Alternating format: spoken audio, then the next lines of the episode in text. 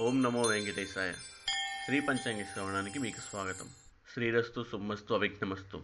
తేదీ ముప్పై ఏప్రిల్ మాసం. శుక్రవారం.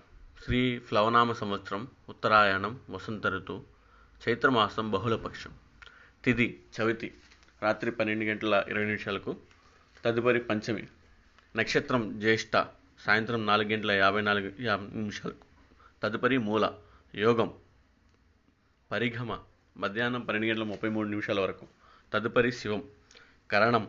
భవ మధ్యాహ్నం ఒంటి గంట ఇరవై ఏడు నిమిషాల వరకు. తదుపరి బాలువ. రాత్రి పన్నెండు గంటల ఇరవై నిమిషాల వరకు. ఆ తదుపరి కౌలువ.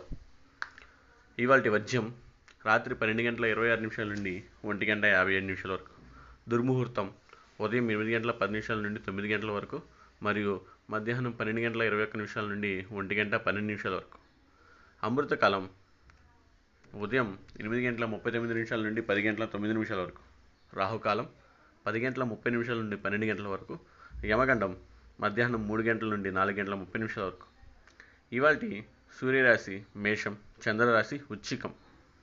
ఇవాళ సూర్యోదయం తెల్లవారుజామున ఐదు గంటల ముప్పై తొమ్మిది నిమిషాలకు సూర్యాస్తమయం సాయంత్రం ఆరు గంటల పద్నాలుగు నిమిషాలకు.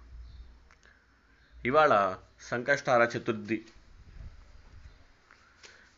ఈ రోజున గణేషుని స్థుతించిన గణేషుని నామాన్ని స్మరించిన శుభం కలుగును. శుభమస్తు. సమస్త లోకాసుకినో భవంతు.